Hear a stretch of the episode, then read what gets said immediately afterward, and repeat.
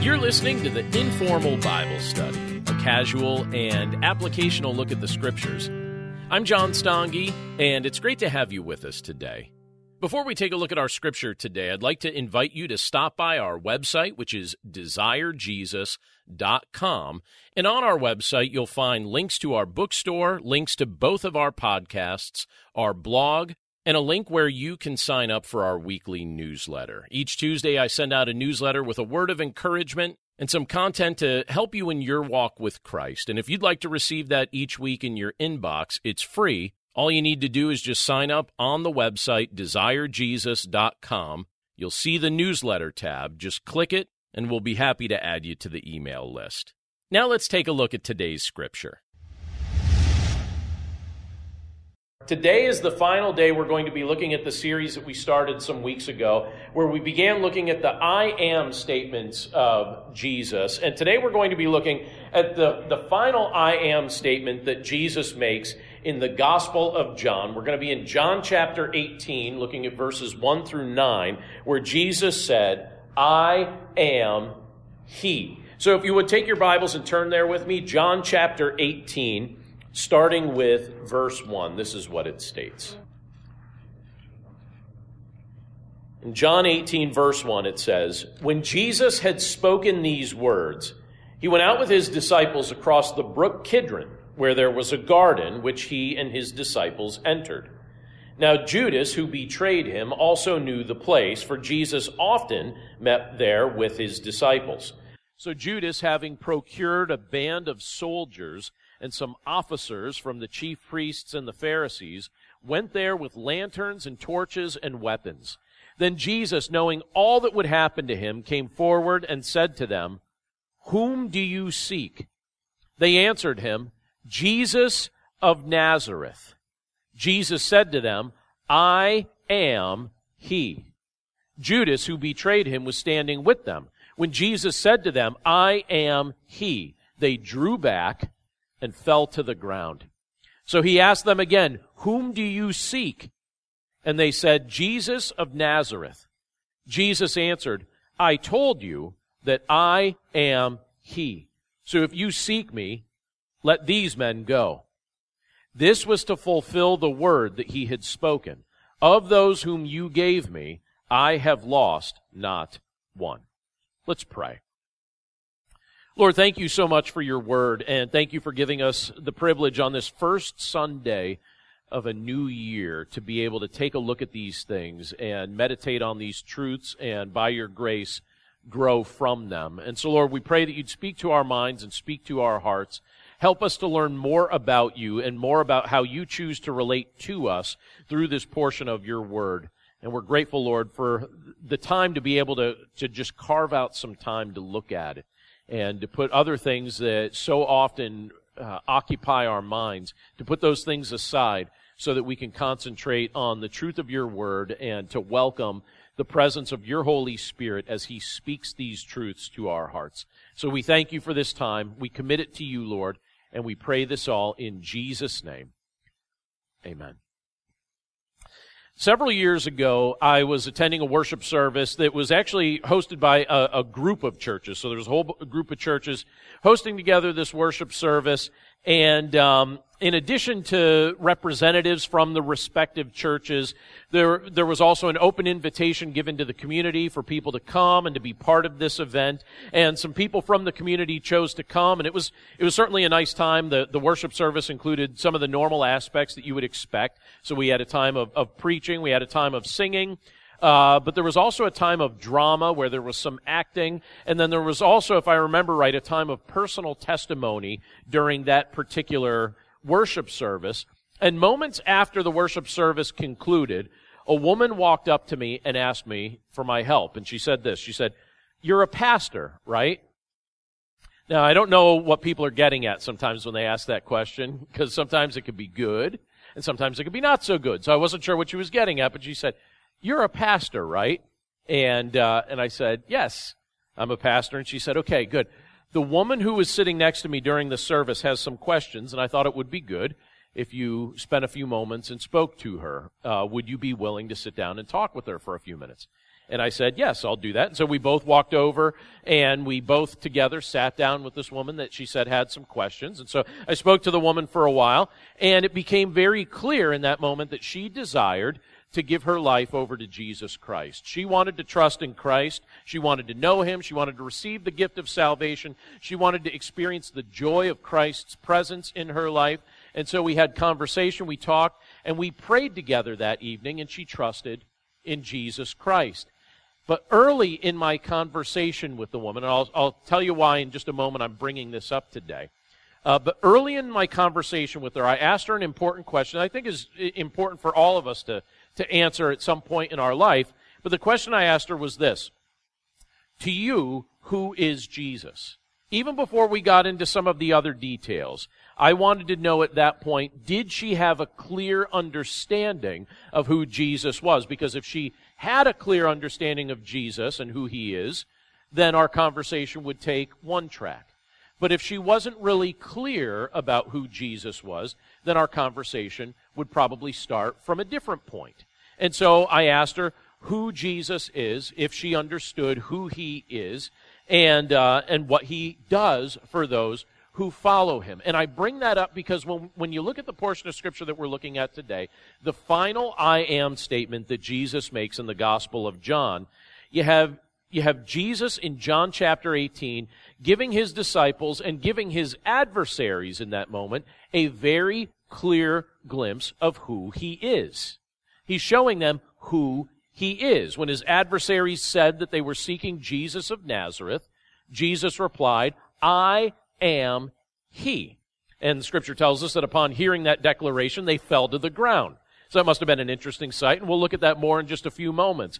But what was Jesus demonstrating about His nature and His activity in the statement that He made there, and even in the things that were surrounding that statement? Well, I want to point out a few things here for, for uh, our benefit that I think will be useful in our walk with Christ. And one of the things that you could see just in the opening verses of the section that we just read is that Jesus, who is God in the flesh, meets with His disciples. Look again at verses one and two of John chapter eighteen. Let me reread those verses. It says, "When Jesus had spoken these words, He went out with His disciples across the brook Kidron, where there was a garden, which He and His disciples entered. Now Judas, who betrayed Him, also knew the place." And notice this statement: "For Jesus often met there with His disciples." Did you catch that when we read it the first time? It says, Jesus often met there with His disciples.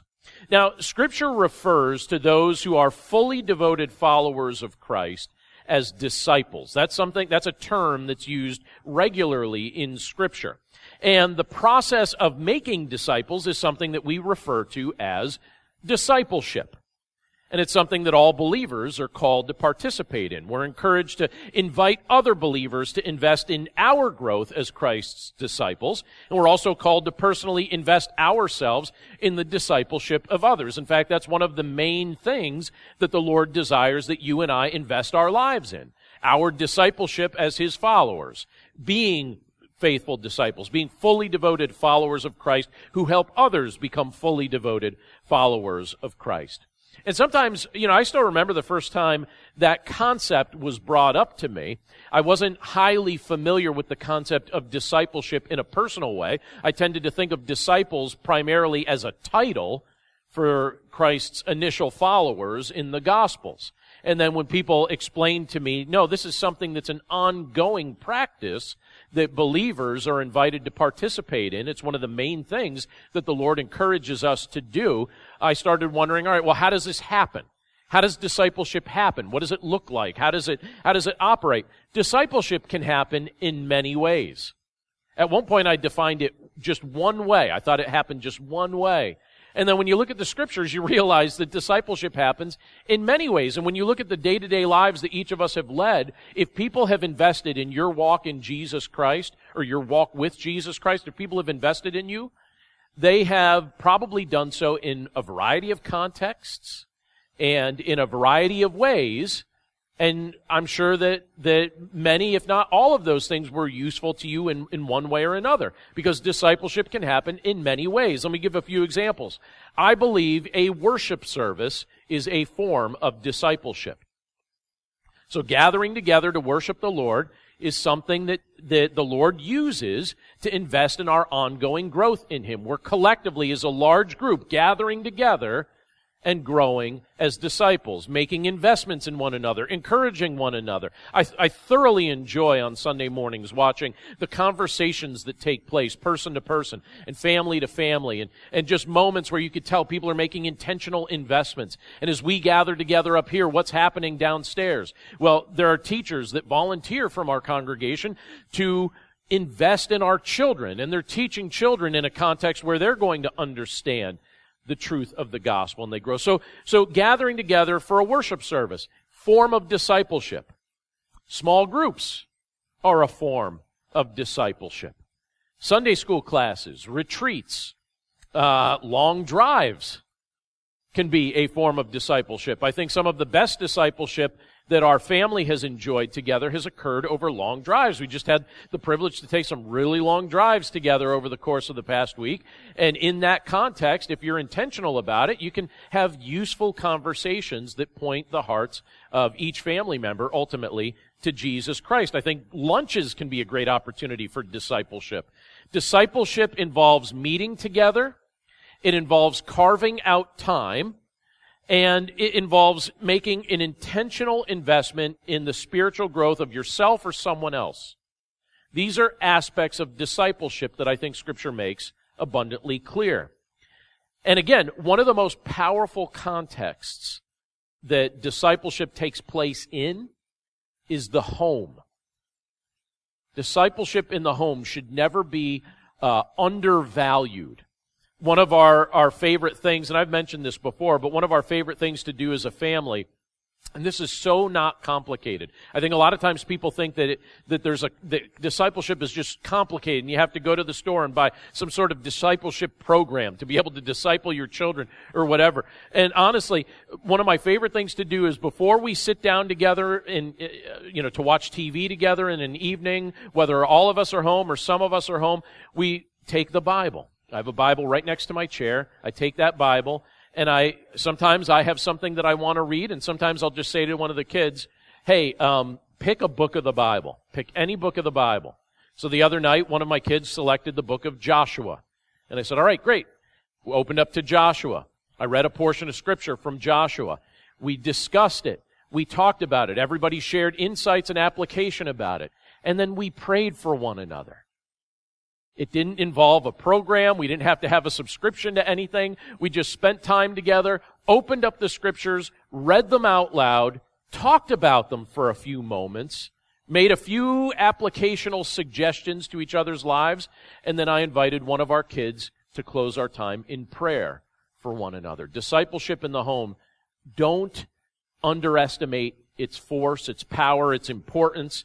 Jesus was clearly invested in the discipleship of his followers. He wanted his disciples to grow. He wanted them to be strong. He wanted them to progress in their faith. And we're told in this passage that Jesus led his disciples to a garden that was across the brook Kidron. Now, at the time uh, when this was taking place, it's likely that the water in that brook was maybe just at a trickle at that point. Uh, it's not the type of year or the time of year when that, that brook would tend to be rushing uh, more thoroughly. But he, he takes them across the brook Kidron. And it was a place he would frequently take them, and they were all familiar with it. This was the Garden of Gethsemane, by the way, where Jesus had come to pray and would soon be betrayed by, uh, by Judas, as we see as the Scripture progresses here. And I find it interesting that the Gospels don't record, unless I'm missing something here, it doesn't seem that the Gospels record Jesus telling Judas that he would be in that garden that evening. You know, unless I'm missing something, I haven't seen where Jesus tells Judas that they would be in the garden that evening. But Judas was still able to locate him. So why was he able to locate him if Jesus didn't directly say, hey, in a little bit we're going to be over in this garden? Well, I imagine it was likely the case because Jesus met with the disciples in that location regularly. You know, there are typically, there's probably, if you went missing, there's probably a place that people who know you would start the search for you. They would probably look for you starting somewhere. Some of you are probably like, well, yeah, Target or, you know, or or where. You know, I often wonder where people, I don't answer this, you know, where would people search for me? I, I don't know. I don't know. You'd probably have a, a certain food establishments or bookstores, right? That would probably be like uh, some of my favorite spots. But here you have Judas kind of figuring out very easily where to find Jesus. I imagine, again, this was likely the case because Jesus met in that location with the disciples regularly. This was a common spot that they would go to and get away from the crowds and spend time in prayer and spend time in discussion and spend time resting from all the different ministry that they were doing. This is taking place here. This is the Garden of Gethsemane, and this is where they were at. And so Jesus would frequently carve out time and intentionally set aside that time to invest in the growth of his disciples in that very spot. This was a spot that they would typically use. It did not happen by accident. It was a purposeful act, and it was something they would regularly utilize. Now, would it surprise you to know that Jesus wants to meet regularly with you as well? That Christ wants to meet regularly with you and me as well. He wants time in our schedules. He delights to see us set aside a place or a day to meet him. I was recently in a restaurant and I saw a group of uh, men who uh, were gathered there for Bible study. And I could overhear their conversation. They were studying the Scriptures and discussing the Scriptures together. And then I was in another restaurant a little time before that, and I was talking to the manager quickly, and he mentioned to me that there's a group that meets at six a.m. at that restaurant, again, for prayer and the study of Scriptures. I thought, oh, this is cool. Like, in our community, there's all these different pockets of people meeting at local restaurants. When we go and visit my wife's parents, if we're there on certain days, I'll go with her father to uh, a restaurant in the area where he meets with a group of guys once a week for prayer and the study of Scripture, and they try and invest in one another. The Lord delights to see that sort of thing taking place in our context. And discipleship's happening all around us with people who have decided to make developing a, a strong faith in Jesus Christ a primary focus of their life. Christ desires to meet with us. We see him doing this during the course of his earthly ministry. He desires to do the same with us now. So the question, and I think this is a useful question for us at the start of a new year, because we have the opportunity to begin some new habits or invest in some patterns that have gone dormant. Where and when are we meeting with Jesus? Where and when are we meeting with Jesus Christ? And, you know, I guess this is a useful follow-up question we could ask too.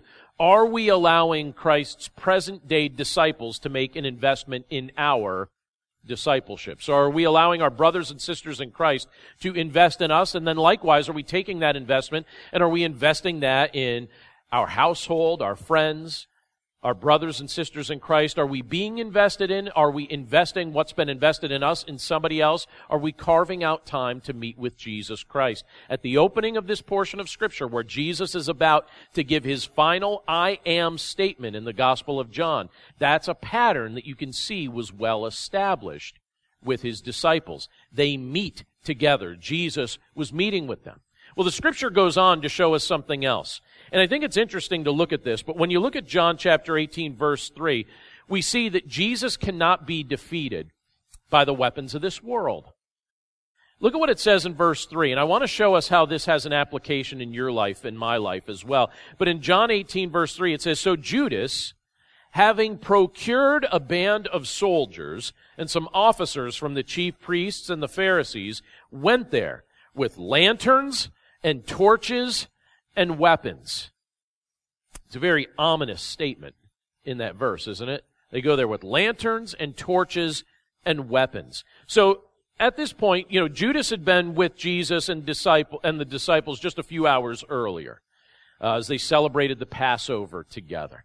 And after leaving that meal, it appears that he was rather busy, because it tells us here that he managed to get a band of Roman soldiers along with officers from the chief priests and the Pharisees. And the picture that we're given here is that this is a large group of aggressive men that some num- that, that some people number in the hundreds. Some people estimate that this was probably a group of several hundred people.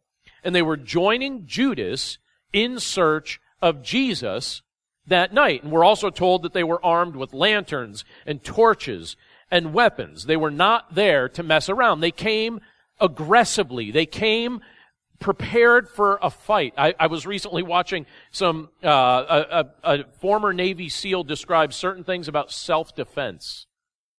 And it was interesting how he talks about, you know, be prepared for this, prepared for this. And then you look at what these individuals have here. And what do they say?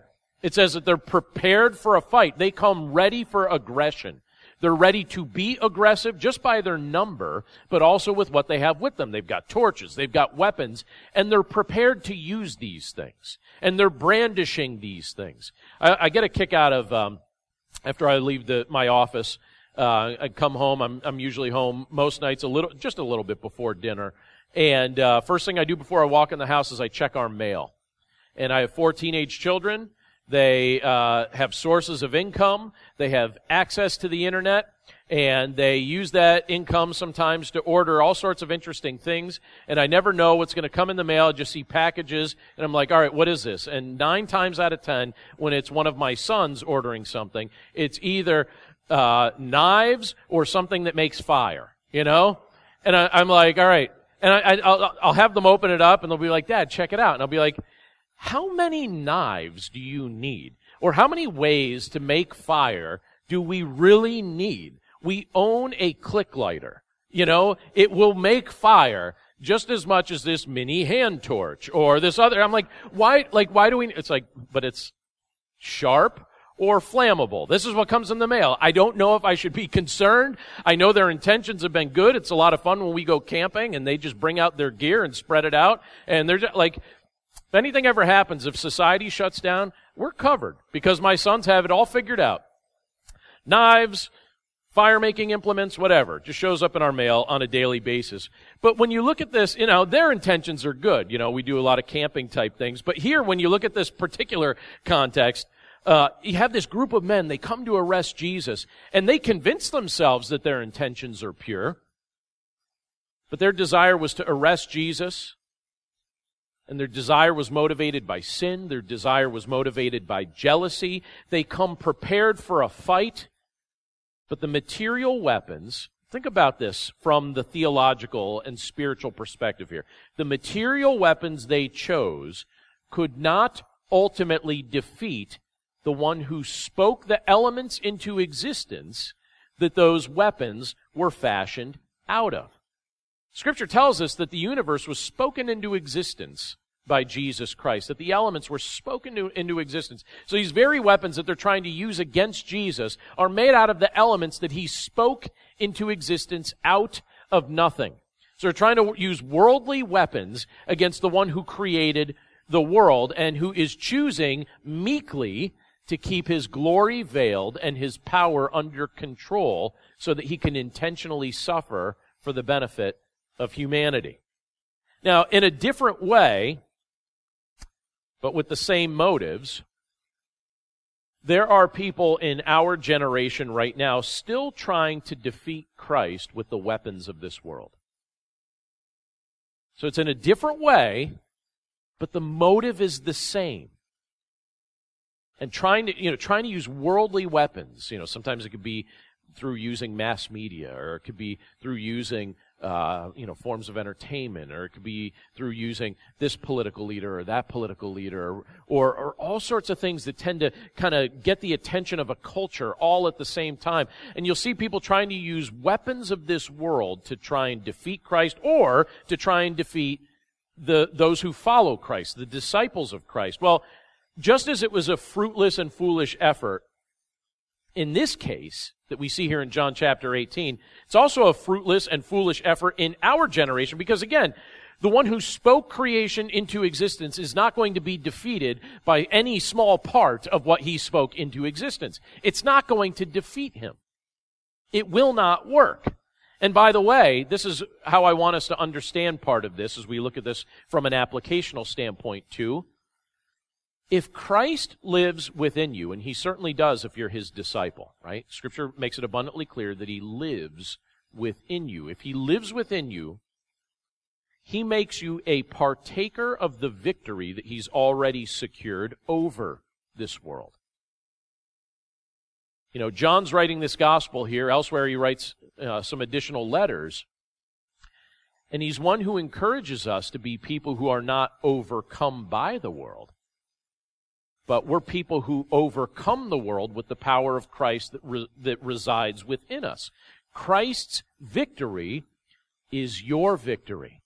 Christ's power becomes power that you have available as well. As we go through life, we're not left here, excuse me, powerless. We're not left here without something uh, that we can utilize. We don't have to rely on our own strength. We don't have to look at the weapons of this world and consider these things as defining forces in your life or my life, because ultimately the power of Christ will be and is victorious. The things of this world could not defeat him. The things of this world cannot defeat him within you. Something else that you can see in this portion of Scripture here, and this is kind of where the Scripture gets, gets to this crescendo of what's taking place. But here we can see that Jesus invites us and he wants us to seek him with honorable motives, because you see people seeking him here with dishonorable motives. So we notice a contrast, but look at what it tells us in John eighteen, starting with verse four. It says, then Jesus, so this crew has come to him, right? It says, then Jesus, knowing all that would happen to him, came forward.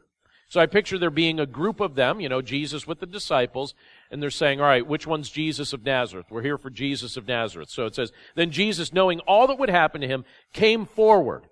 So he steps forward and said to them, whom do you seek? And they answered him, Jesus of Nazareth. Jesus said to them, I am he. Judas, who betrayed him, was standing with them. When Jesus said to them, I am he. Now picture this in your mind. It says, they drew back and fell to the ground. Again, if some estimates are correct, we're talking about hundreds of people here. Jesus says, I am he. Boom, dominoes, right? So he asks them again, whom do you seek? This, you know, they're like dusting themselves off and trying to regain their composure and picking up their weapons that probably fell out of their hands. Again, whom do you seek? And they said, Jesus of Nazareth. I wonder if the second time they said it, it was a little less confident than the first time. It's like, Uh, Jesus of Nazareth, I hope we don't fall a second time, right? It's going to be awkward. I was listening to a podcast the other day while we were driving uh, from Pittsburgh across the state, five-hour drive. And I love listening to podcasts, and I was listening to one on uh, Teddy Roosevelt. He's one of my favorite historical figures to study. There was a new podcast my wife told me about that was just released. Came out, Teddy uh, T R versus history. And I was like, oh, cool, this will be great to listen to, as if I haven't listened to a million things on Teddy Roosevelt through the years. But I was like, another thing. Learned a couple new things. But one of the things that, that I thought was real interesting, at one point they played a recording of his voice. And this is back in the early nineteen hundreds when that was a new technology. They played a recording of his voice, scratchy recording made somewhere in the early nineteen hundreds.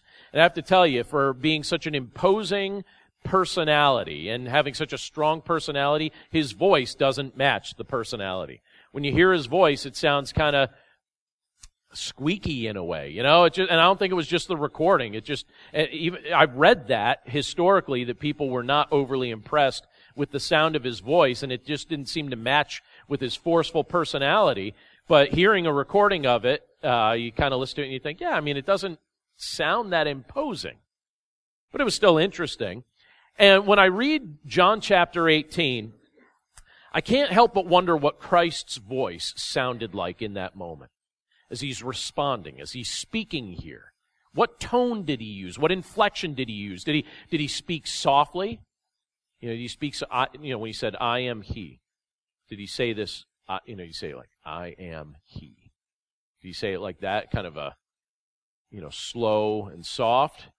Or did he raise his voice and say, I am he? Or did he just say it normal volume, just matter-of-factly, I am he? How did he say it? What did it sound like? We don't know. It doesn't tell us anything about the inflection. It just tells us what he said. And I, you know, so we don't know what volume he used, but what, all I know is that when, when they said to him, we're looking for Jesus of Nazareth, and he replies to them, I am he, this group of aggressors falls to the ground. Falls to the, and by the way, the way this is translated, I am he, you could also just translate that to just say, I am.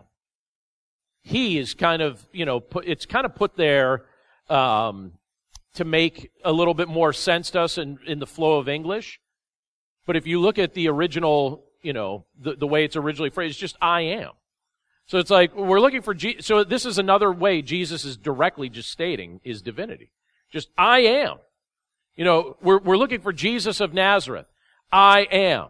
So he's proclaiming deity to them, and they fall to the ground. This group of aggressors, they're there with their weapons. They're there, you know, you could just like feel the adrenaline taking place. They're ready for a fight. They're wondering what's going on. He's made such a stir in their community. They're ready to fight. And Jesus says, I am. And they fall to the ground. He didn't push them. He didn't trip them. I'm not even convinced that he raised his voice when he said it. He simply stated the truth that he is the I am, that he's God right there in the flesh. He declared his divine nature to them with power, and they fall down because they just can't help, but they can't stand in his presence unless he allows them to. And he says, I am. This group was hunting for Jesus. Now they found him. They were seeking Jesus, but they didn't come with honorable motives. They fall to the ground when he reveals to them who he is. Jesus wants us to seek him. He wants me to seek him. He wants you to seek him. He desires that we would seek him. But our motives in that search obviously reveal why we're seeking him. You know, we could be people in this world who are seeking him in a loose sense, mainly just in a vain attempt to try and harm him or harm his reputation or harm his people. There are certainly people that kind of mentally go on the hunt to try and pursue Jesus that way, like this group was in the physical context, or we can be people who seek him because we can no longer deny his power. And we want Christ to be Lord of our lives. We want to be rescued by him. We want to be the beneficiaries of why he came in the first place. So he desires that we seek him with honorable motives, and he's happy to respond. He responds with delight to those who seek him in such a way. One other thing that this scripture tells us before we finish up, and that's this: Jesus will not lose those who are his own. And again, here we are. We're at the start of a new year. This is a comforting thought. This is a comforting statement that comes up multiple times in the Gospel of John. We see this in, in uh, and I'll, I'll share a portion of Scripture from the previous chapter in just a moment, but we also saw this earlier when Jesus was talking about the fact that he's the good shepherd. He doesn't lose those who are his own. This is something that should be firmly stuck in our minds, because there are times that we feel like God would be perfectly justified in washing his hands of us and saying, you know, you create a lot of drama for me. You are way too much trouble. You tell me you're going to do one thing, and then you go and do another thing. I wash my hands of you. If God did that, I think all of us could probably say, well, I had it coming. You know, it's not like I wasn't deserving of that. But yet that's what he tells us he doesn't do. And he tells it again here in this way when you look at verses eight and nine of John chapter eighteen, and this is where we'll finish today. But it says, Jesus answered, I told you that I am. Or as it says here, I told you that I am he. So if you seek me, let these men go.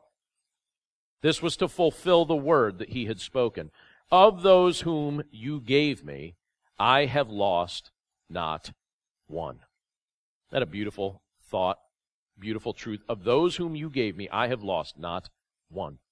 Um, this week we were at a, a New Year's Eve party at, at uh, some friend's house in Pittsburgh, and I was talking to my friend John, and he was telling me that not too long ago his wife lost the diamond from her engagement ring. And uh, she was obviously sad about this. They've been married, you know, twenty-some years, and and, uh, he, and she couldn't find it. And it was on a day, it was before the weather had turned, and she had been doing some gardening and, and had been doing a few other things around the house, and I think was even doing something in the kitchen that made them fearful that the, the diamond may have actually fallen down the sink.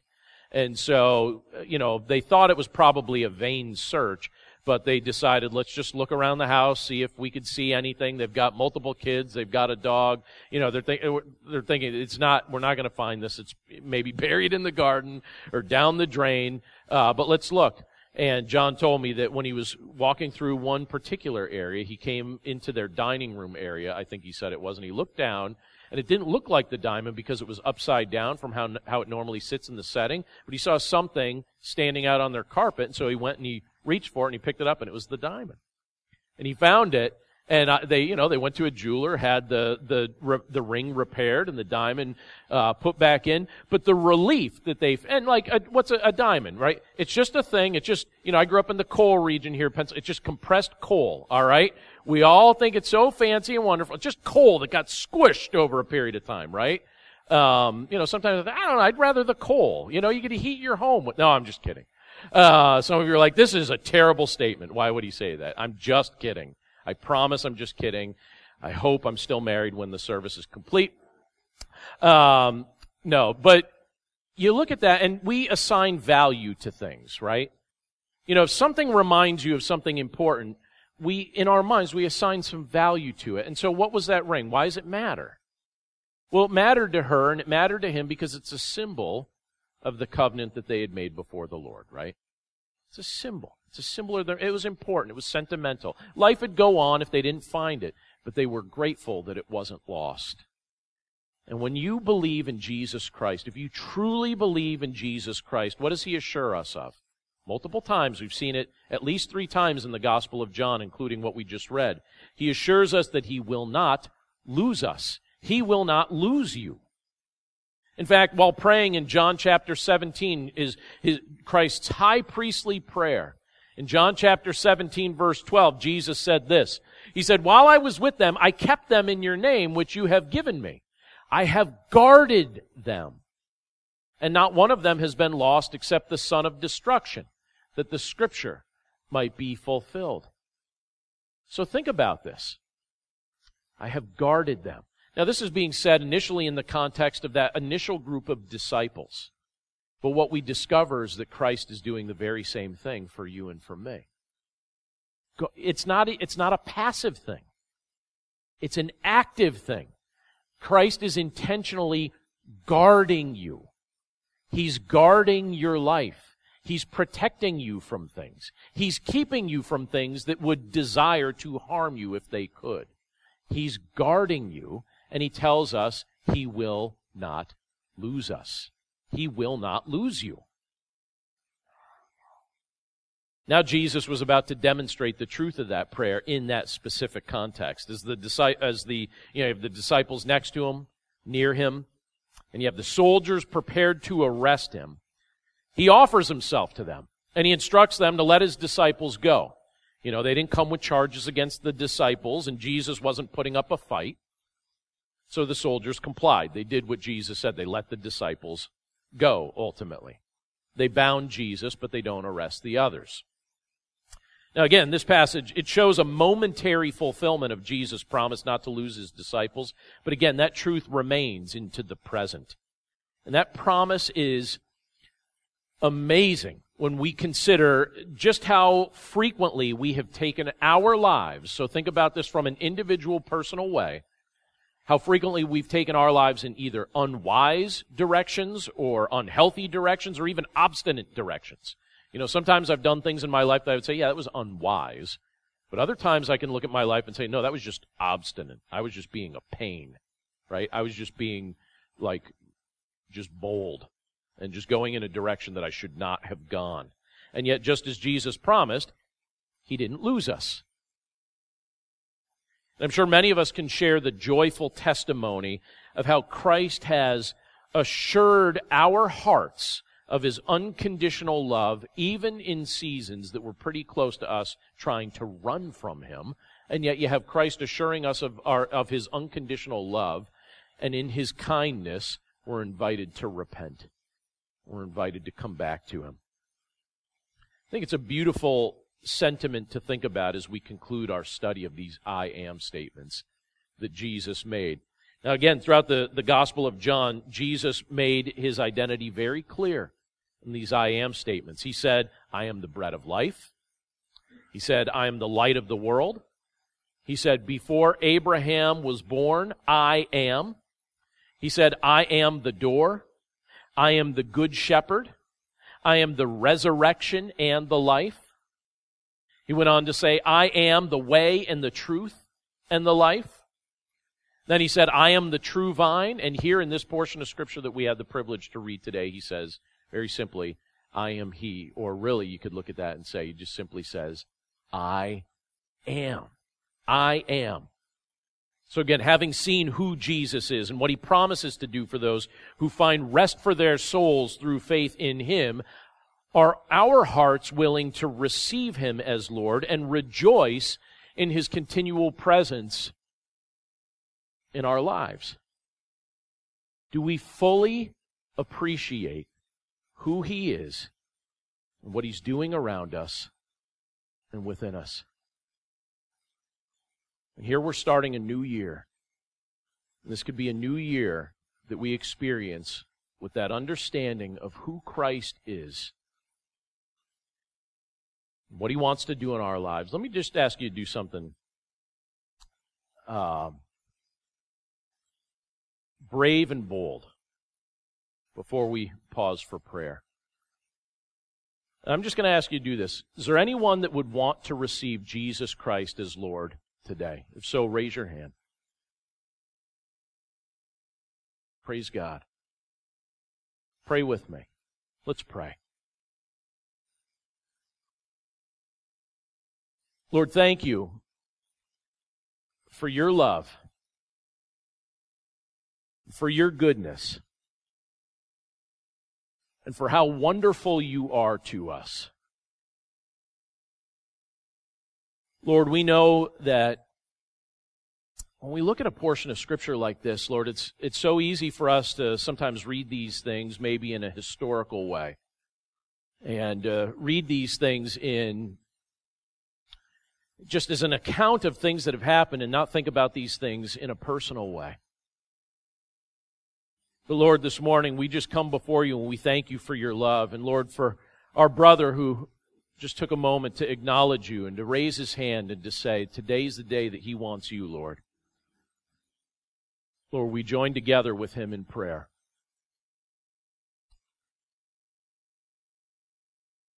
We pray that he would understand who you are. We pray, Lord, that you'd give him joy in your presence. We pray, Lord, that you'd give him your strength.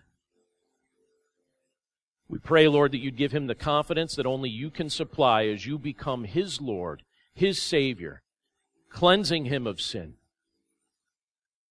Lord, we pray for anyone here present with us who joins us in prayer, anyone that might even have the opportunity to hear a recording of our, our study of your word today. Lord, we just pray that we would invite you into our lives, that we would trust in you completely, that we would seek your forgiveness.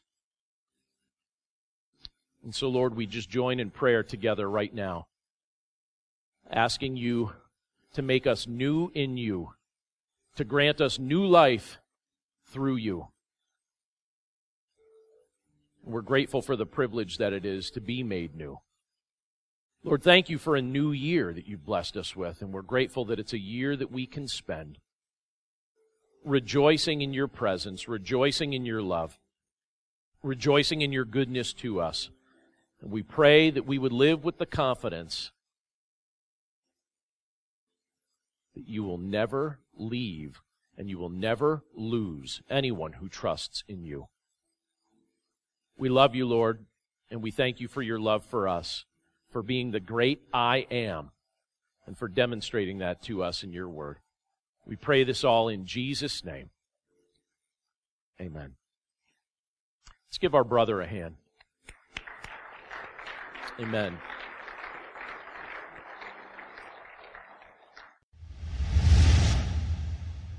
Thanks again for listening to this episode of the Informal Bible Study.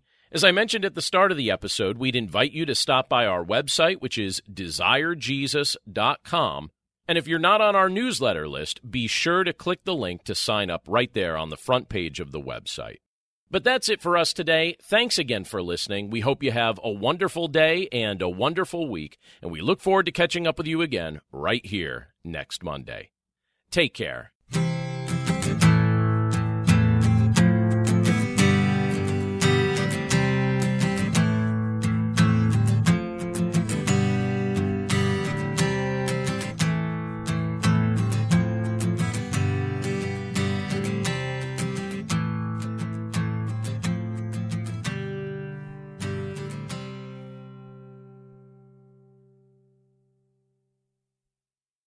Finding uplifting news in today's headlines is often like searching for a needle in a haystack.